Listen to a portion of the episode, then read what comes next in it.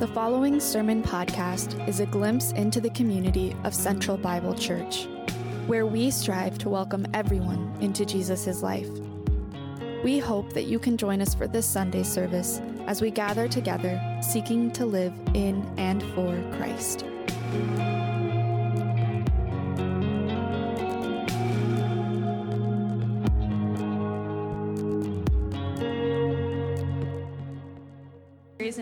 Brings us to chapter 11, verses 19, and I'm going to read through verse 26 for you today.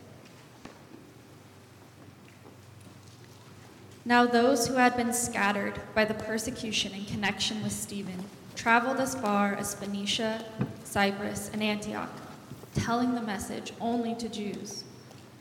Some of them, however, men from Cyprus and Cyrene, went to Antioch and began to speak to Greeks also telling them the good news about the Lord Jesus. And the Lord's hand was with them, and a great number of people believed and turned to the Lord.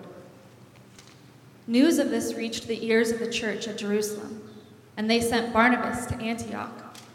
And when he arrived and saw the evidence of the grace of God, he was glad and encouraged them all to remain true to the Lord with all their hearts. He was a good man full of the Holy Spirit and faith, and a great number of people were brought to the Lord. Then Barnabas went to Tarsus to look for Saul, and when he found him, he brought him to Antioch. So for a whole year, Barnabas and Saul met with the church and taught great numbers of people. And it was there at Antioch that the disciples were first called Christians. This is the word of the Lord. Amen. Thank you, Mackenzie. Good morning, everybody. If you're visiting today, my name is Ben. Danny, are we doing lunches today? We are. We got lunches after the service. Greek salad. Greek salad. That's good. There are water bottles right there in the blue and red coolers if you are warm. I'm on a strobe light here. I'm about to do my dance moves, so that's good. I missed you last week. Uh, I was at a, uh, I was able last weekend to go see one of my favorite uh, musical productions in the country right now. I got to go to a concert. There were 27 plus thousand people there, so very big concert. And there was this moment, and, I, and it'll tie right into where I want to go today here. There's this moment. I've been listening to this band since I was quite a bit younger. So I know they're different songs, and they played the first notes to a song they sing called Divided Sky. And this is at the Gorge Amphitheater, which fans of this band will say that amphitheater was made for that song. So we heard the first notes. 30,000 people just start cheering. And as they start to play it, now this, this song is about 30 minutes long and there's five lyrics to the whole thing.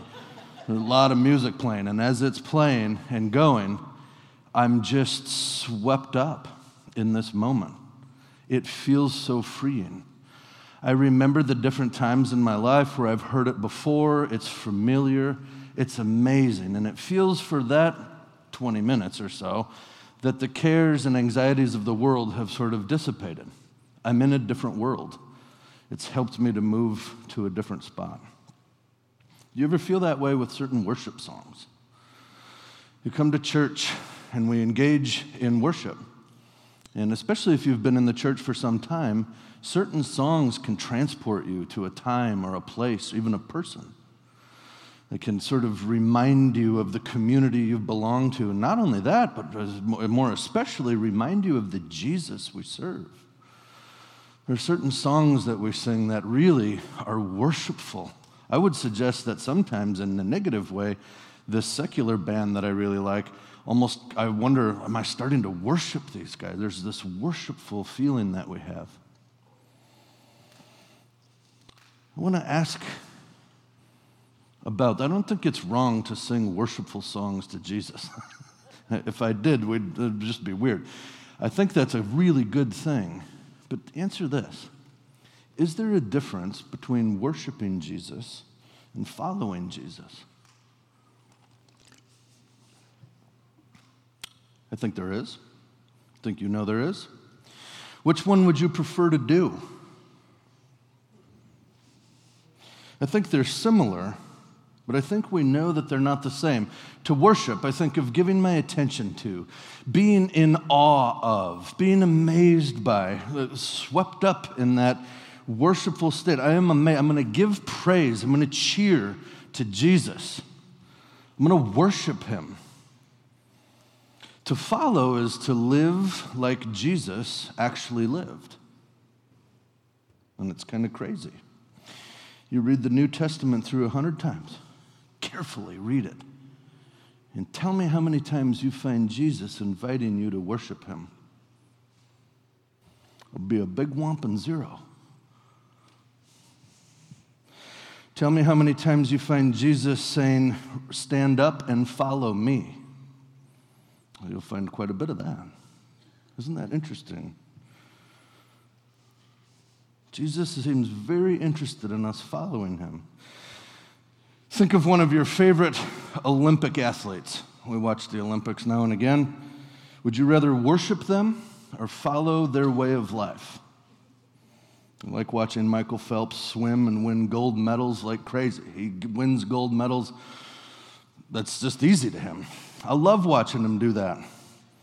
I also like what, watching him while I sit on my couch and eat Doritos because it's amazing. I said, Michael Phelps, you're just an amazing guy.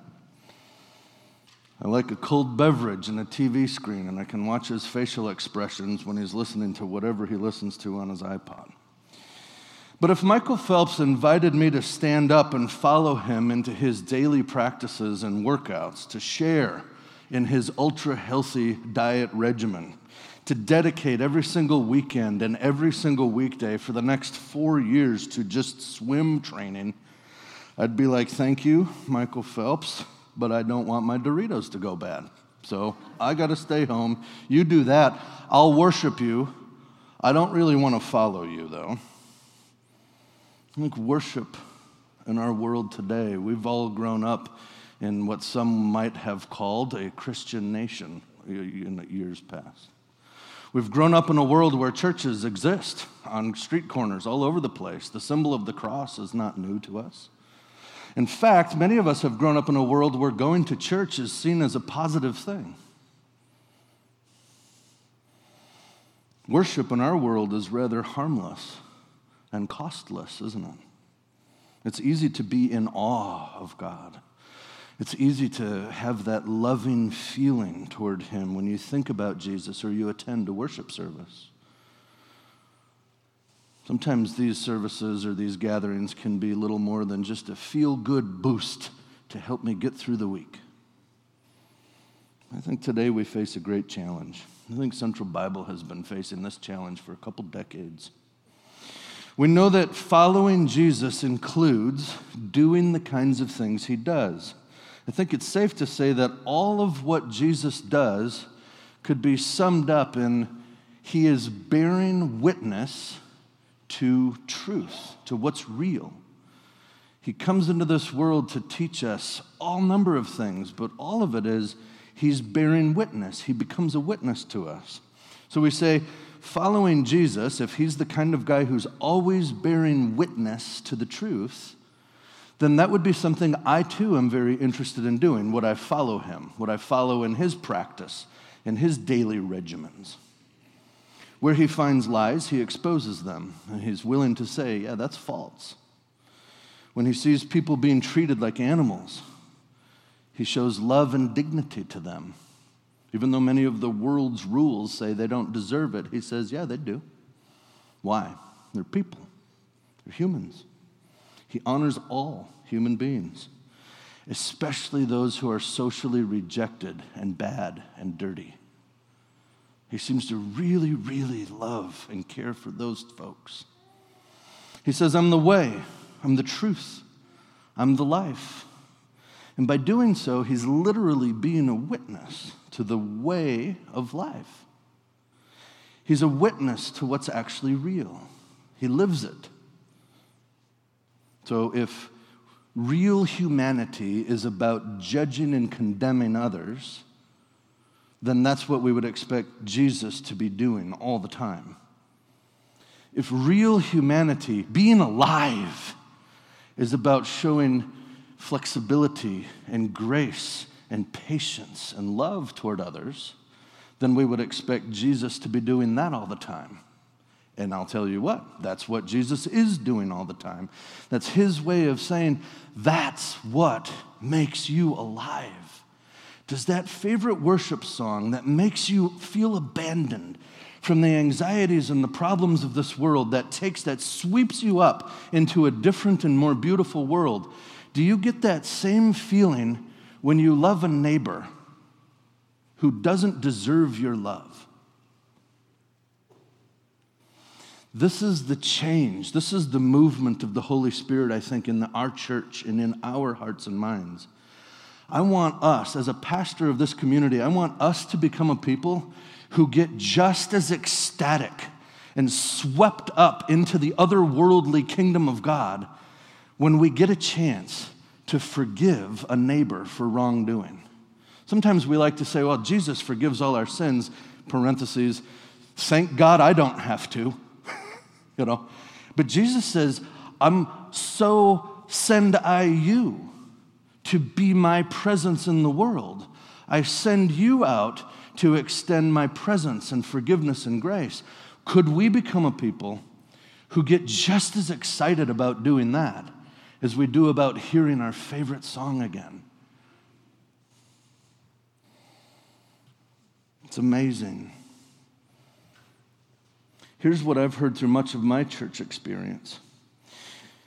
I kind of ask what prevents us from living or following Jesus. I've heard this. You, Ben, you're a Christian now? Yeah, I'm a Christian. Okay. You need to get out there and witness for Christ. All right.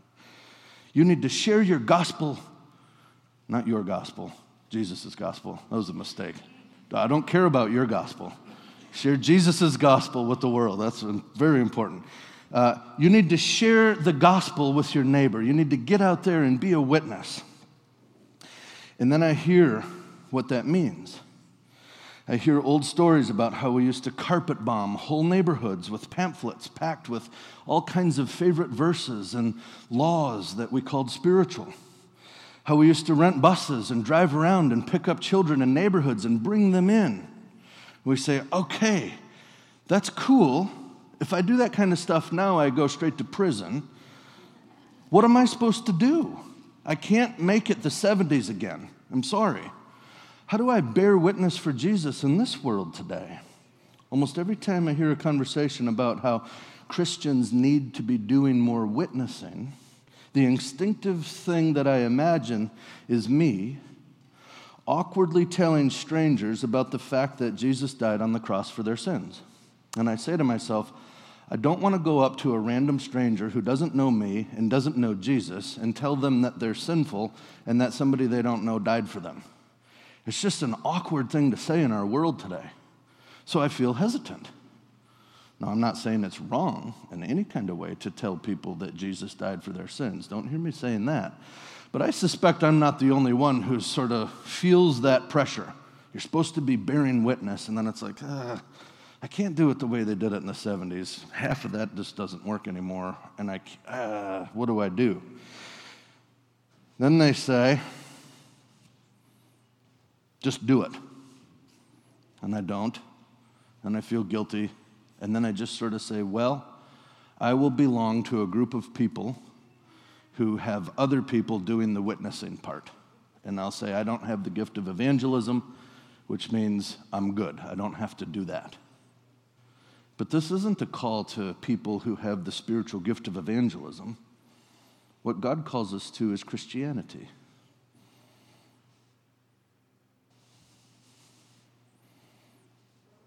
I think that Stephen, we've seen Stephen's story in these opening chapters of Acts. I think Peter, I think Cornelius, I think all of these early followers of Christ thought the same thing back in the first century when they were thinking, how are we supposed to bear witness to Jesus in this world? How are we supposed to do this? What's the gist of it? And they each found an answer, and it wasn't the same outworking. They didn't all do the same exact things, they did different things. But they did the same thing in general. That's what I want to talk about. They did the same back in the first century. They each found an answer in terms of how to bear witness. And notice this up front it did not make their lives more pleasurable, unless getting mocked and beaten up and stoned to death is your jam. It's, that's not, it wasn't a better life for them, but it did bring them into the mission of Jesus, and therefore it brought them into true life.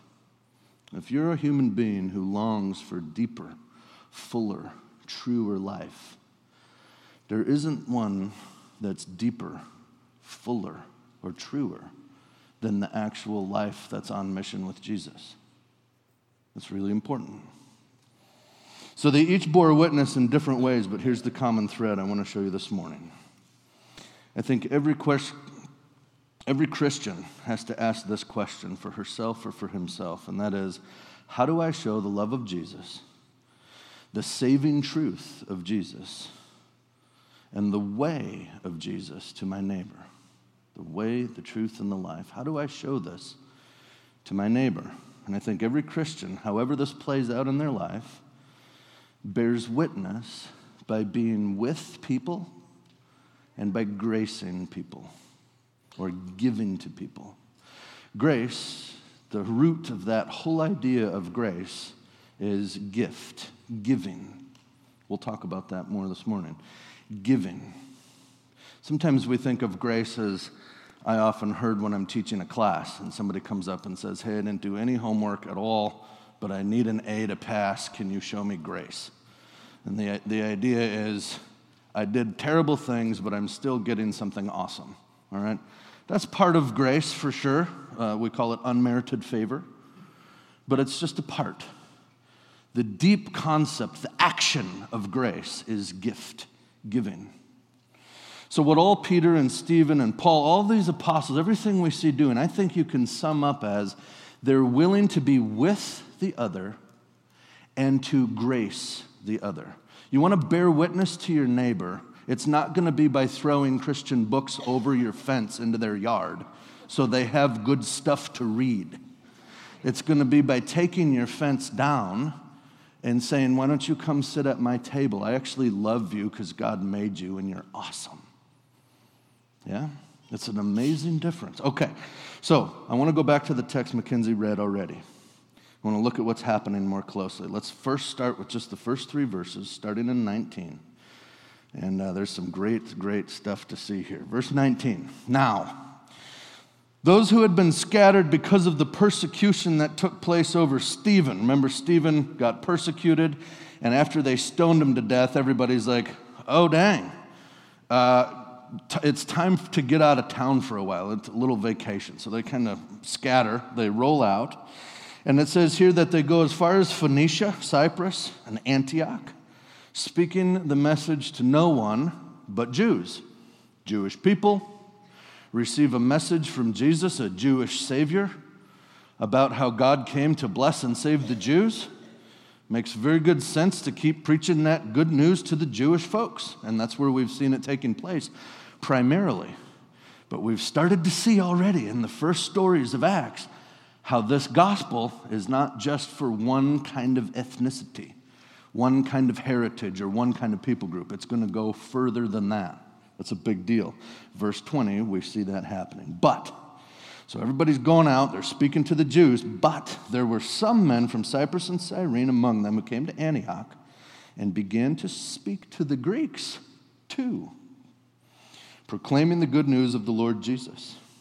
The hand of the Lord was with them, and a great number who believed turned to the Lord. Okay. Okay. The word's going out. A bunch of people scattered. Some are preaching to the Jews, but here, unnamed. Isn't that interesting? This is a major moment in the church. We never know who did it. Let that be a lesson if you're hoping to be recognized for all of your good works in church. It's not about us getting recognized, it's about carrying on the mission of Jesus. So these people from Cyprus and Cyrene are told what Luke tells us, but there were some who went beyond the Jewish community. And there's a big kind of wink and a nod right there, like, huh, huh, huh? See what's happening? Now, for us, that is not very abrasive. We're Americans and it's 2018, so we don't really care that they started speaking to the Greeks. In fact, we think, well, that probably just makes sense. We think that uh, when something starts small and grows big, that's a good thing. If there's a good message, get the word out to everybody. That's a great thing, right? We don't even think much about it. But if you roll back into the heart and the mindset of a first century Jewish person from the mid 40s AD, right, the early first century, you would start to hear something, uh, you would feel something very differently about that notion that they moved from just preaching to the Jews to the Greeks. You would say to yourself, oh, that is a huge deal. It's insane. This was a kind of concern for fellow human beings that the world was utterly shocked by. These unnamed men from Cyprus and Cyrene who came to Antioch. Oh, thank you, Danny. Got a fan from heaven blowing up from the floor, and it was great. All right, sorry, that just threw me way up. They're shocked. This is a big deal. The Jewish folks are on purpose stepping into what would be a pagan world to help them and love them. That's a kind of love that we haven't seen yet. So that's a big deal. This love had more power than their instinctive fear toward their neighbor. Do you have an instinctive fear toward other people? I hope you do. If you don't, you're kind of dumb. Human beings are the absolute most dangerous creatures in the planet, right?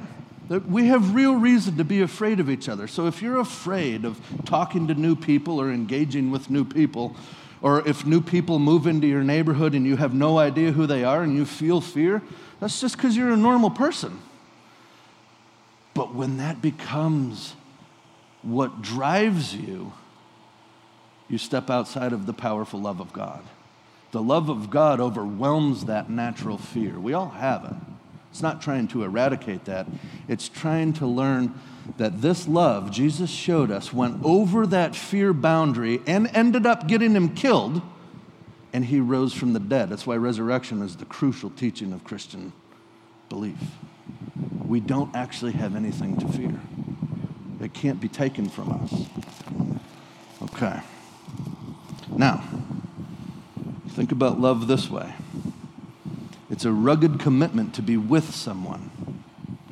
You can see then how bearing witness to God's love is also bearing witness. Throw an H in the middle of witness, and you get a great way of understanding how am I supposed to bear witness to Jesus and the be with people, not separated from. Be willing to love them in their difference and in their sin he was bearing witness. Notice how verse 21 teaches us that the hand of the Lord was with them. You want to be on mission with Jesus. He is with you. John says, if you abide in him, he abides in you. It's a great relationship. So when you join the mission of Jesus, he's with you. Could we start saying then that being a Christian, is living every day with Jesus.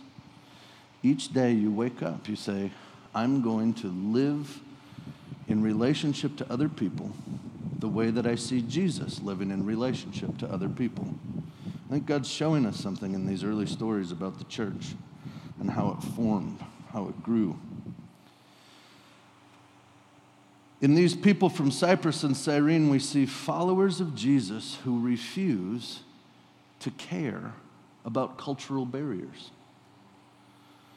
They're breaking down awkwardness and fear with courage. They know that God is with them and He's there with them for the purpose of saving their neighbor. This is just the heart of what it means to follow Christ. Now, watch how the story continues. We'll go back to the text, verse 22. a report about them, the Cyprus and the Cyrene folks, there's a report that goes out, and it came to the attention of the church in Jerusalem. And they sent Barnabas to Antioch. All right? Apparently, they thought it would be good for Barnabas to be with them. So they send Barnabas to Antioch. This is Antioch in Syria, just north of Israel, not Antioch in Turkey, just up the, up the way. Verse 23 When Barnabas came and saw the grace of God, he rejoiced and he encouraged them all to remain true to the Lord with devoted hearts, because he was a good man, full of the Holy Spirit and of faith. And a significant number of people were brought to the Lord. Then Barnabas departed for Tarsus to look for Saul. And when he found him, he brought him to Antioch. He thought Paul should come down and be with them as well. So for a whole year, Barnabas and Saul met with the church, and they taught a significant number of people. Now, it was in Antioch that the disciples were first called Christians. We've said this before. The very earliest followers of Jesus just called themselves followers of the way. We're the kind of people who live a certain way, and it's the way that Jesus of Nazareth taught us. Christianos, or, or taking Christos and adding what would be R I A N to the end of it, was kind of pejorative. It was almost a condescending nickname from the culture around them. Yeah, those, those are the, uh, it would be like, we do this with other famous people today, you know, we kind of say those are the people who follow that person. But the Christians thought, let's just use that. It's not that terrible of a condescending nickname, and it's kind of who we are. We're the kinds of people who follow the Messiah. Christos means Messiah, so it might be like Messiah-ians, Messiahans, whatever. There was, it was their way of saying this is a good label that describes the essence of who we are Christ followers. These men and women lived then like the Messiah did. And I think that they faced the same kind of challenges we do today. Consider, if you will, for a moment, Antioch. Antioch in Syria, probably uh, one of the three major cities in that world. Uh, behind Rome and Athens, you have Antioch is a huge cultural hub. It's about 15 miles back from the Mediterranean. You have huge trading crossroads going through it. You can ship out of it. It's amazing. It was lovely town, city, very cosmopolitan. It was known for a kind of luxurious immorality. Uh, Antioch was kind of the big goddess worship there was of Daphne. The story in Greek mythology is that Apollos fell in love with Daphne. He loved her so that he wanted to preserve her, and as all men who want to preserve their women do, he turned her into a laurel bush. So there were lots of laurel bushes growing all around the city and the temple for Daphne. And part of the religious worship included lots of sexual practice. And so that infiltrated the whole culture. So you have a town that's known for being wealthy, it's known for being a, a, a, town where loose living and just sort of sensual licentiousness is just acceptable, normal, virtuous, even, and good. It's known for a way of life that we would probably see as fairly dark, maybe spiritually oppressive. I think there were some parallels. If you study ancient Antioch in this day, you'll read through it and you'll just kind of be like, that doesn't sound all that different than modern Portland. It's funny, because when I came out here from the Midwest and I heard Christians talk about Portland, all I heard about was the loss, the oppression, its unchurchedness. It's such a dark city. It's all that kind of stuff. That was the way we looked at it. I didn't hear people say things like, man, that's the perfect place to start a really great church that loves Jesus and bears witness for the gospel. Notice this what we're reading here in Acts chapter 11, this is, the, this is sort of the ground zero. This is the place where the church really takes root in a culture that's not Judaism. It takes a huge jump forward toward becoming a worldwide reality here out of Antioch. This was the context in which Christianity began to flourish among the Gentiles. I think that makes us reconsider Portland. I want you to reconsider Portland and Central Bible Church together as friends. What does it look like for us as a church to really see, man, we literally, 2,000 years after the fact, are living the same life Jesus did in Jerusalem and living the same life these guys are living in Antioch, facing the same kinds of challenges. This, this city is a perfect city for the gospel to take root and go forth. It's what's driving our church right now, I think. This church here, this local church, Central. As we come out of the fog of several years of difficulty and change, we're building a church that will minister the grace of God to this city. I don't know what you want to be a part of in this world. I don't know what you hope to accomplish. But I'll tell you what, that is worth being a part of. We can save money and we can get degrees and we can buy houses and we can do all that stuff. I don't think any of that matters as much as being a part of the eternal mission of God to love and care for other people. And sometimes the way Portland is disheartens us unnecessarily. We got to get back with Jesus and remember we're with the most powerful, loving God. Portland is a perfect place to build an amazing church. Now, notice this their witness, again, is seen through their willingness to be with. The Bible tells us that they were speaking to people. Yes, they came and spoke to them. And it tells us that Barnabas came to teach them for an entire year. Don't you want to know what he said to them? What did he teach them? We know it was the gospel. But I want to know what exactly he said. What was it that worked so well? The scriptures actually aren't interested in us. They don't tell us what he said, they tell us that he was there and how long he was there. And in the previous stories, we've learned that they're sharing meals and they're sharing life with people. The scriptures, what they want us to focus in on is the fact that they went to be with them more than they want us to know what they said to them. Isn't that cool? That should help us feel a little bit okay, like, okay, this is not just Ben's idea, this is actually in the Bible. The New Testament wants you to see that these first people broke the cultural barriers to be with Gentiles. Then Barnabas comes in to be with them for a year. It's certainly to teach them, but the content doesn't seem as important. Are we interested? Are you and I interested in being with people who don't know Jesus? You say, man, I want to spend my time today. Is it just an autumn? I love being with Christians. I love it. I wouldn't come here if I didn't. Do I love being with people who don't know Jesus just as much? Does that light me up the same way my favorite worship song does? When we think of all the men and women and young people in our neighborhood who do not worship God, they have no concept of church life. They don't live according to the morals that we hold dear. Do we instinctively think, I want to be with them? Or do we instinctively think, I need to steer clear of them? They're bad, they're dirty, and I especially need to keep my kids away from them. Think of how early I was taught to stay away from people. All my whole life, they're bad, they're bad, they're bad, they're bad, everything. That was all the concept I was given. The gospel has had to melt that down in my head, melt that heart of stone that I was given as a child.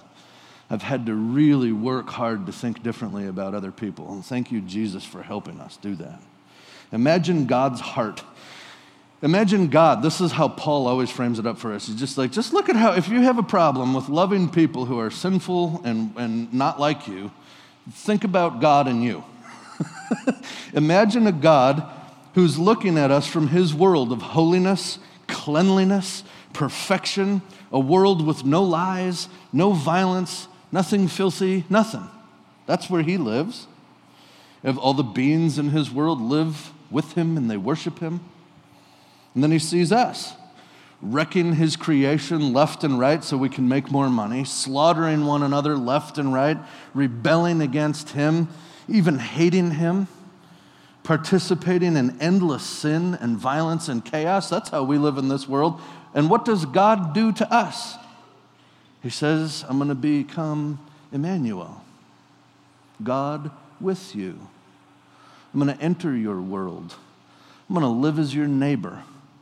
I'm going to eat chicken with you. We're going to drink iced tea. I'm going to tell you my story. We'll even have jello and fans. It's going to be great. He comes to live with us. Why? So we can know His grace in a way that changes every part of our human existence. It doesn't just change our beliefs, we can taste it. We'll take communion here in a few minutes. We're going to eat a piece of bread and taste some grape juice. This tangible reminder that God is present with us. He came, He is. This witness is really key to what it means to bear witness. He joins us in our lives so we can know Him truly and deeply. And He, he wants us to know Him truly and deeply so that we can help others to know Him in the same way. I think that being with people and showing grace to people are two sides of the same coin. You can't be with a group of people or another people unless you show grace to them or unless they're you exactly. and nobody is you. Nobody likes everything you like. Nobody worships the same way you worship. Nobody believes the same way you believe. There's nobody like you. So for you to be with another being means that you have to be gracious. You have to let go of the desire to be the, the, the false idea that you can only be really connected to people who are just like you. It's not right. The love of God transcends that barrier. Many people today, I think, are all alone even though we live in a place like Portland, which is fast paced and filled with people. There's a lot of studies right now that talk about loneliness as being rampant, especially for my generation and below, which is the oddest thing, because I can talk to somebody in Japan live right now if I want. I can I have connectivity, but loneliness is huge. Many people are alone even though they attend church and live in a big city and spend full days with customers and lots of coworkers. The kind of witness that we're talking about is not just gathering together. So I've mentioned that, opening our table, having dinners and so forth. But now I want to I want to say, you know, right now you're surrounded by a lot of people. Do you feel any loneliness in your personal life right now? I'm married happily. I love Allie. And I love you. And my family, my children, my neighbors. I feel alone in this world sometimes. I know you do as well. Being with one another, then, requires more than social gathering. It requires a willingness to love and revere the other deeply in the way God does. You know what I mean. You know what it's like to be with somebody who doesn't really care about you, but they're in the same room as you? And you know what it's like to be with somebody who you know really loves you and really cares about you no matter what. It changes you, doesn't it? You want to be there. If we live that way with all of our neighbors, guess where they want to hang out? Want to hang out with Jesus' people. And you can't be that way without a tremendous amount of grace.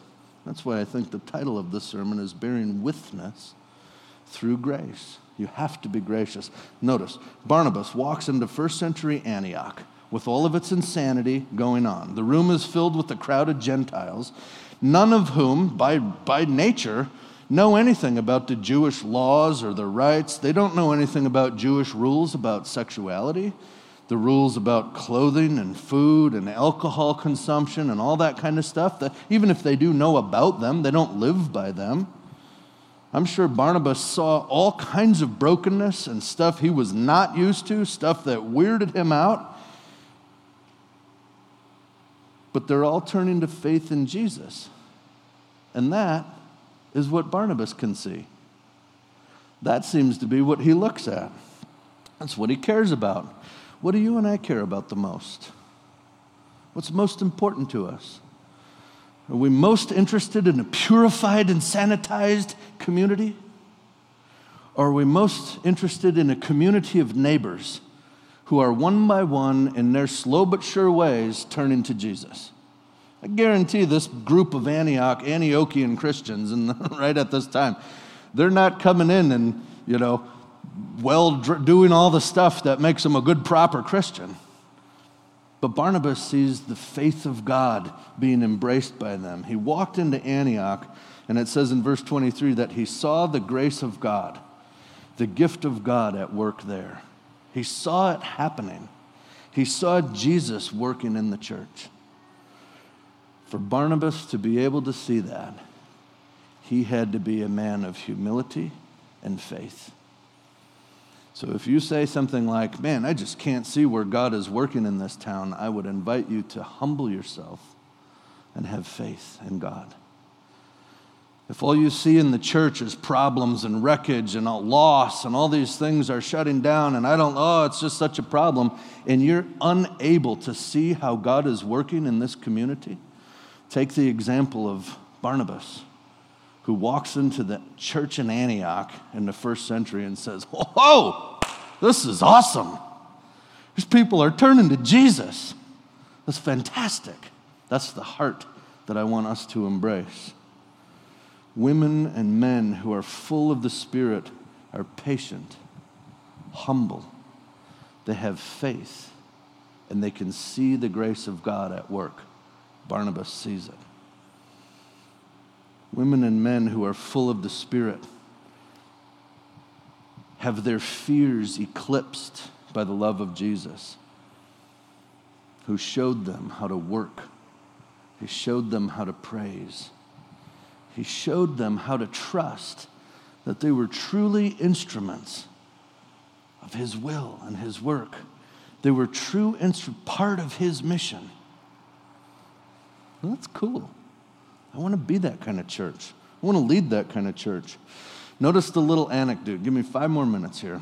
If you need water, it's right there. Five more minutes to look at the. Here's one anecdote that Luke gives us to sort of say, see? See what happened to these guys? This is how it changed them. We talk a lot about transformation here and the way that the Bible doesn't just teach us to think new things, it changes who we are. Look at what happens. Verse 27 through 30. There's just four verses here. At that time, some prophets came down from Jerusalem to Antioch.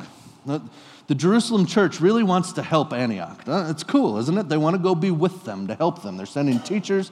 Here comes a prophet. One of them, verse 28, is named Agabus.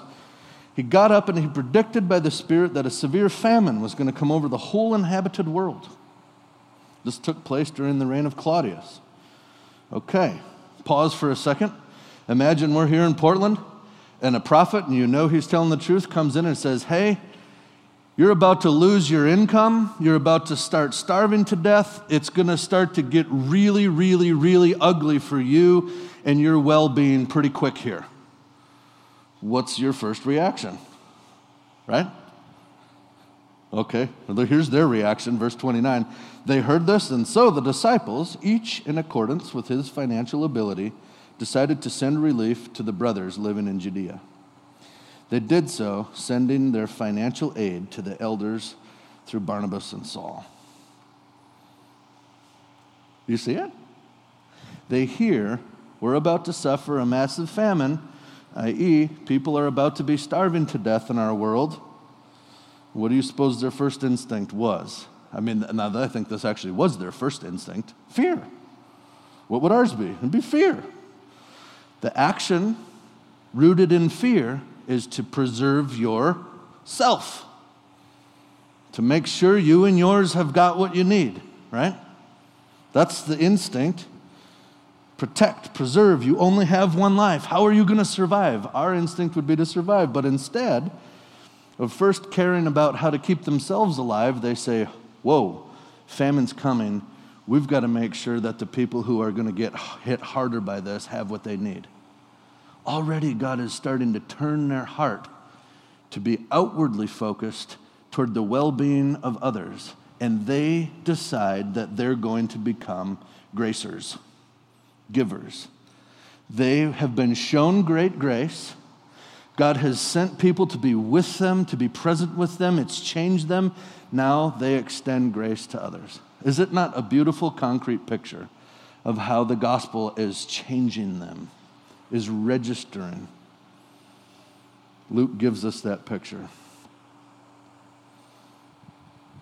of the most unlikely candidates seeing the truth of Jesus and then living into his way of life and gracing other people. Why is this so hard for us to do? It's hard to do. It's great to talk about. I love this is a perfect place to talk about it. I stand here, no problems. I have water and a fan. It's fantastic. When it comes down to the concrete streets of dealing with my neighbor across the street who's addicted to methamphetamines, kicking my garbage can over, and even yelling at my wife, and I'm terrified. How do I live this out? Why is it so difficult? I think, the, you bear with me here, I think that the biggest reason that it's difficult for me is seen in the language of a personal relationship with Jesus Christ. That was the framework for all of Christianity I was given. I was told this is the most important thing that you have your best personal relationship with Jesus. That's how you're saved. We've all been taught, therefore, to one degree or another, that to be a Christian is to always agree with certain beliefs and to attend church. Agree with certain beliefs and then go worship. That means that believing and worshiping are the two most central components to all of what it means for me to call myself a Christian. To think, I will come alive if I give myself to my neighbor in grace. It's pretty foreign to us. That's not something that was built into my way of thinking. Instead, I think, I will come alive if they play my personal favorite hymn or worship song. I will come alive if I do my personal devotions and read my personal Bible a lot. Then that's where I'll come alive. And I think that reading your Bible and devotions and worshiping are all really, really good things, but we have left out the following actually living this way toward neighbors. And in leaving that out, many of us feel like we're not really there with God, and probably rightly so. Let's join His mission. I think those things I mentioned were good, but consider this morning what life would look like if Jesus' willingness to be with his neighbor entered into your own heart and soul. Pray this morning that Jesus would help you to see others like he does. Those people from Cyprus and Cyrene, they had to be afraid as they stepped into Antioch, started sharing meals with people who, for their entire lives, they were told to stay away from. They had to be afraid, and yet they came alive. They became less worried about money, which the scripture shows us. They became more interested in love and life. Luke has given us just a glimpse into the way that big chains in their life were being broken it's a picture of people being set free. During these coming years here, we're going to continue practicing the life of Jesus more fully. We're not going to just be in awe of how great God is and what he can do. We are going to be that, but not just that. We're actually going to join him in what he is doing. And I could say so much more. I just want to leave it there. Here's a great quote. I think that captures it all, and then I'll pray. It's from a guy named Richard Rohr, he says this Jesus said, Follow me. But we avoided that by making the message into something he never said worship me. Worshiping Jesus is rather harmless and costless now. Following Jesus would change everything. Let's pray. Father, you are in heaven and we are on earth. But you haven't left us here alone, and we're thankful for that. You haven't steered clear of us in order to preserve yourself. Instead, you allowed yourself to suffer, even unto death, in order to be with us. God, as the pastor of this community, on behalf of every Christian here, I ask that through your Spirit you would strengthen us in confidence. As we feel fear toward our neighbors, please transform this. God, you can transform this. We trust you can. Transform this into a confidence in your ability to teach and train and change all human beings. Help us to trust that you can do that so we don't feel like we have to. And I ask that you would humble us. Help us to shed faith in ourselves or faith in our favorite human beings so that we can be faithful to you and humble before all people. In this way, Jesus, we trust that we will see your work in this world and we are committed to being a part of it. We've grown tired of the false promises of this world and we are ready to live in your reality and in your love and in your amazing grace. Thank you so much for loving us. We love you and we trust you as well. Amen.